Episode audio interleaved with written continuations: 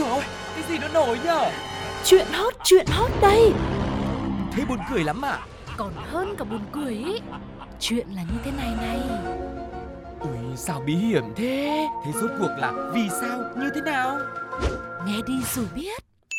Nóng bỏng tai Hello hello, xin chào tất cả các bạn đã đến với Nóng Bỏng Tai cùng với hai giọng nói quen thuộc là Tuko và Sugar. Những ngày mà thời tiết ẩm ương như thế này, ở nhà trời lạnh lạnh đắp chăn xong rồi à, chuẩn bị một tí cái gì đó nhâm nhi xong rồi nghe những câu chuyện mà chúng tôi chia sẻ có lẽ là cũng rất là chill đúng không ạ? Vâng, trời lạnh thì phải có một món gì nóng Ví dụ như nóng bỏng tai là rất là phù hợp. Và không để cho mọi người chờ lâu thêm nữa Hãy cùng làm nóng lên nào với chuyên mục đầu tiên có tên Nhất định phải bàn. Nhất định phải ban để mà định giá về vật chất xem giọt nước mắt nào sẽ đắt giá nhất thế giới thì có lẽ đáp án sẽ là giọt lệ của nàng tiên cá.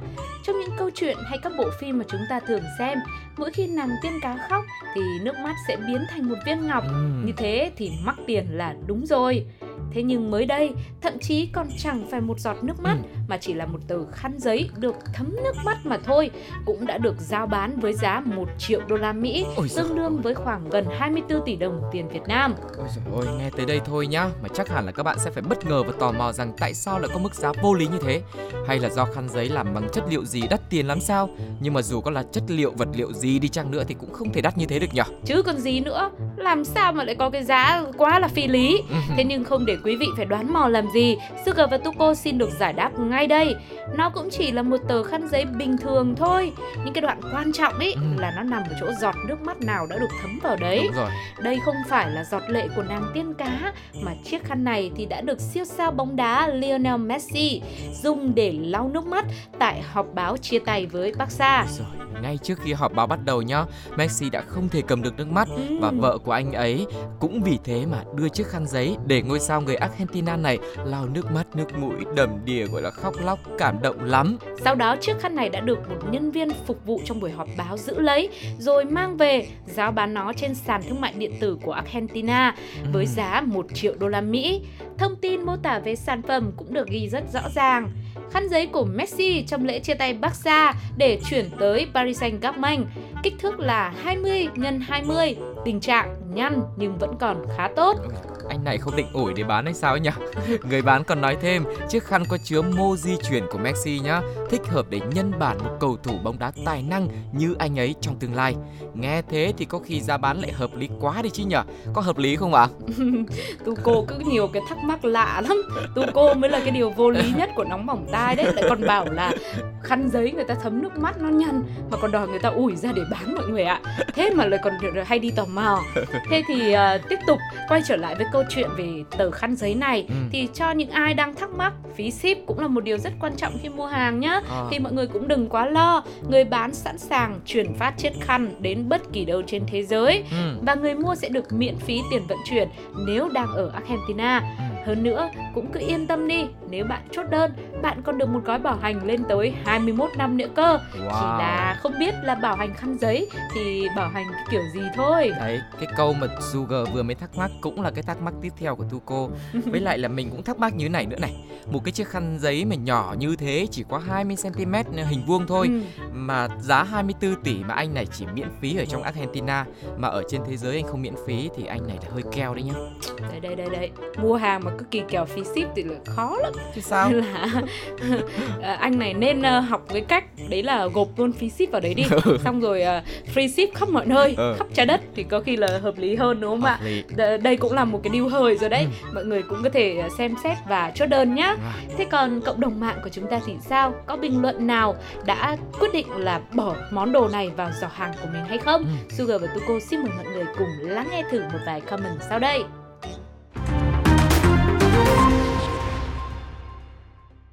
Điêu hời quá mời bạn chốt ngay. Vậy anh khỏi đá bóng nữa, cứ mua giấy về lau rồi bán thôi, kinh doanh chưa bao giờ lời tới thế. Ờ nhưng tôi tò mò quá không biết người ta mua về rồi làm gì nhỉ? ai mà biết được? Ai mà biết được? Ai mà biết được? Ai mà biết được? Ai mà biết được? Bài học rút ra ở đây là Khóc một cách phản ứng mà người ta thường gắn ghép cho sự yếu đuối, ủy mị và thất bại.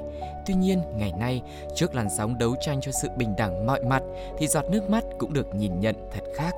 Người ta vẫn có quyền được khóc khi gục ngã, nhưng giọt nước mắt cũng xuất hiện trên gò má của cô dâu chú rể trong ngày cưới, đôi mắt rưng rưng của người mẹ nghèo chứng kiến cậu con nhận bằng tốt nghiệp, hay một người đàn ông bật khóc khi đã có khả năng để trả hóa đơn điện nước, tiền thuê nhà và một bữa ăn đủ đầy cho cả gia đình.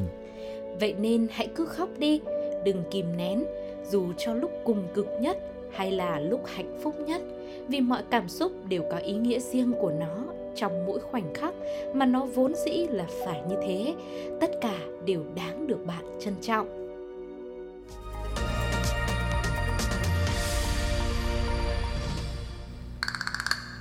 Việc tận dụng thật tốt những cơ hội mà mình có cũng là một yếu tố quan trọng để thành công, nhất là vào những cột mốc lớn trong cuộc đời. Ví dụ như ngày đầu tiên đến trường, khi thi lên đại học hay là đi ứng tuyển cho công việc mà mình mơ ước. Ừ. Nếu như ngày đầu đi học mà thể hiện tốt ý, có khi bạn sẽ được làm lớp trưởng đi phỏng vấn mà tự tin trình bày thì khéo lại điêu được lương cao. Ừ. và thi đại học cũng thế đã có cơ hội được chọn nguyện vọng cho mình thì cũng phải tận dụng một cách triệt để để đảm bảo làm sao phần trăm đỗ vào đại học như mong đợi phải cao thật là cao. Và nghĩ là làm cảm là động thích là phải nhích muốn là phải nộp đơn luôn.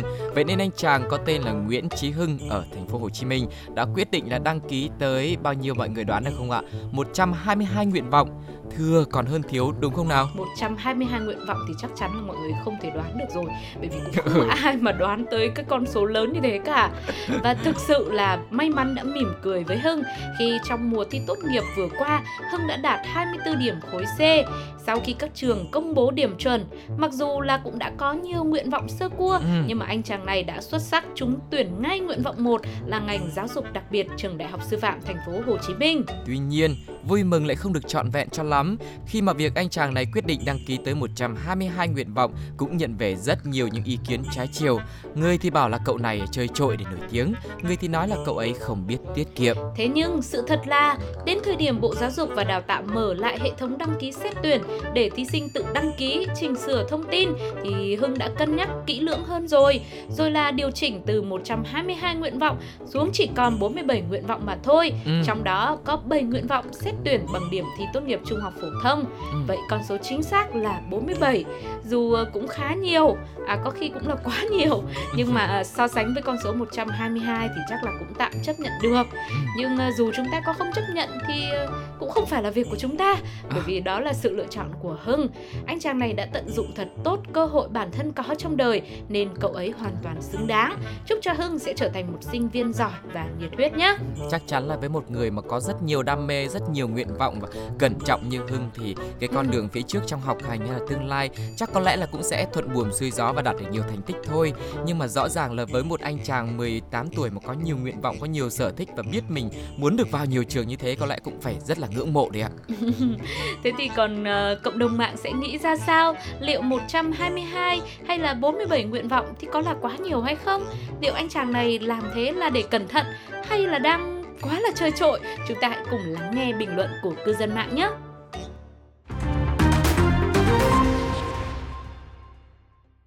Các bác cho em hỏi khôn với, là một nguyện vọng thì bao nhiêu tiền vậy ạ? À? Hả? Ước mơ không đánh thuế nên là tôi mà có cơ hội tôi cũng nộp thế. Don't let your dreams be dreams. Yesterday you said tomorrow. So just do it. Make your dreams come true. Just do it. Nhiều khi tôi thấy đầy như tuyệt vọng mới làm vậy chứ nguyện vọng nổi gì. Stop giving Bài học rút ra ở đây là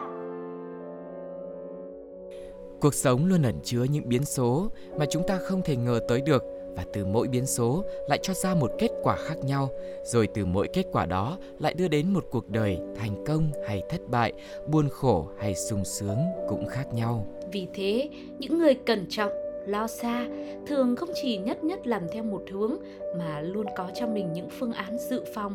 Một đường lùi để dù là điều nhận được có tồi tệ đến đâu họ cũng đã sẵn sàng tâm lý và biết mình phải làm gì tiếp theo mong tương lai của bạn sẽ luôn thuận buồm xuôi gió và hãy luôn sẵn sàng cho những điều không như ý, rồi chấp nhận nó như là một quy luật của cuộc đời nhé.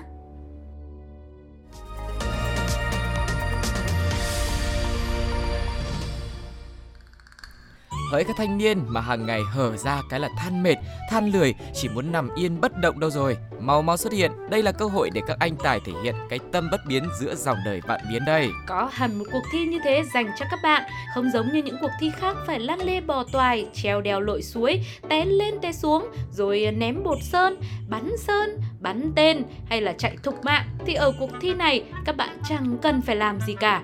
Không vất vả, không tốn công, tốn sức đụng đến cái ngón tay thôi. Thử thách vô cùng đơn giản. À mà làm gì có thử thách nào đâu, mà đơn giản với cả phức tạp không có điều gì cần làm hết. Bạn chỉ cần ngồi im một chỗ và tận hưởng cảm giác không làm gì cả theo đúng nghĩa đen. Mà ngồi ở đâu ạ?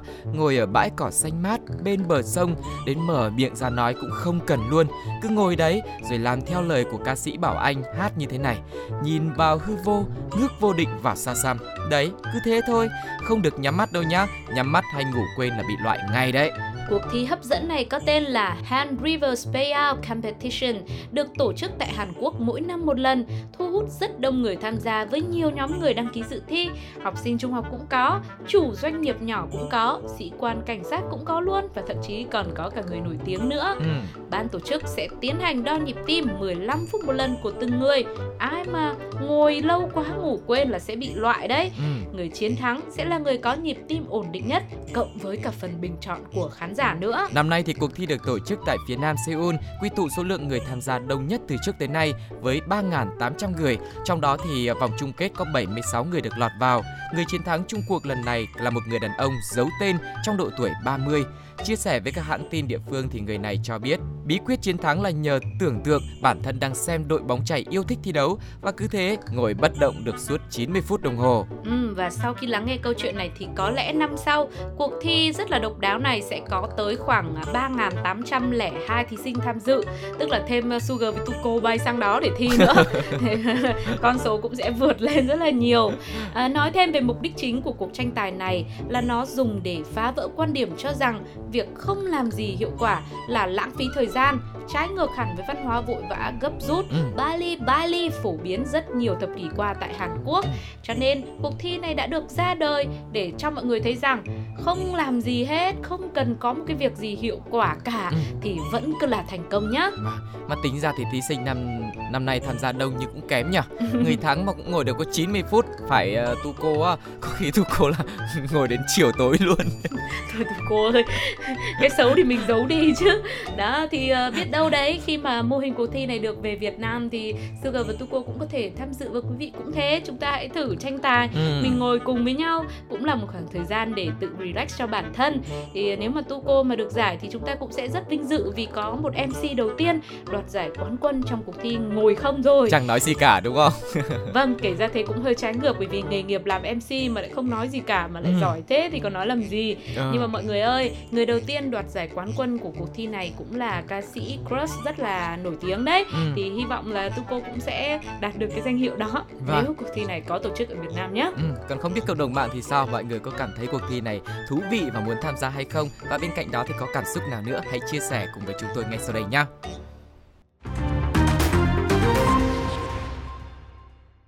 Thi nằm đờ đẫn, cho heo thì được không? Chứ ngồi thế này lâu đau lưng lắm. Tới lúc trao giải MC công bố kiểu, xin chúc mừng bạn đã là người đờ đẫn nhất quả đất. You win. Cuộc thi này mà về Việt Nam thì tôi tự tin kiểu gì cũng lọt top 1. Hell yes I am. Bài học rút ra ở đây là Có chiếc lá đã xanh hơn và lớn hơn chỉ sau một đêm. Có thành phố nọ đã đổi khác rất nhiều sau 10 năm bạn mới quay trở lại. Có người mẹ ở nhà vẫn đang già yếu theo năm tháng. Mọi thứ vẫn đang vận động liên tục như thế.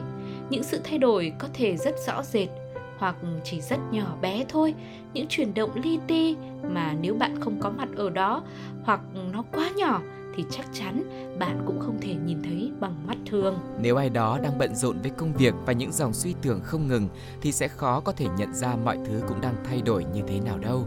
Đôi lúc việc dừng lại, không làm gì cả, không nói gì cả không có nghĩa là vô ích mà chúng ta đang dành sự chú tâm của mình để lắng nghe, để quan sát mọi thứ xung quanh. Có thể những giây phút tĩnh lặng là rất ngắn ngủi so với cả đời người náo động nhưng lại có ý nghĩa vô cùng. Và ý nghĩa ấy là gì? Sẽ động lại trong mỗi người những điều rất riêng.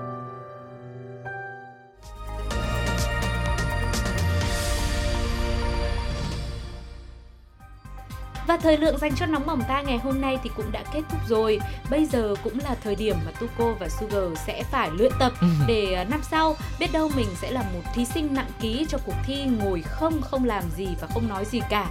À, và đó cũng là nghĩa bóng cho câu nói chúng tôi sẽ chuẩn bị là không nói thêm gì nữa, chỉ có gửi lời chào tạm biệt với quý vị mà thôi. Mong rằng là sẽ tiếp tục nhận được sự ủng hộ của mọi người với những số nóng bỏng tai tiếp theo nhé. Ừ, Tuko cũng đang định không nói gì nữa, nhưng còn bây giờ thì uh, xin chào và hẹn gặp lại mọi người trong những số tiếp theo nhé. Bye bye. bye. bye.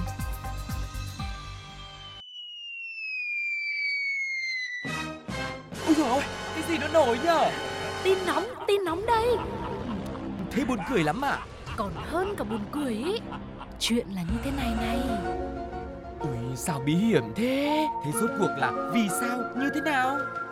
Nghe đi rồi biết. Nóng bỏng ta.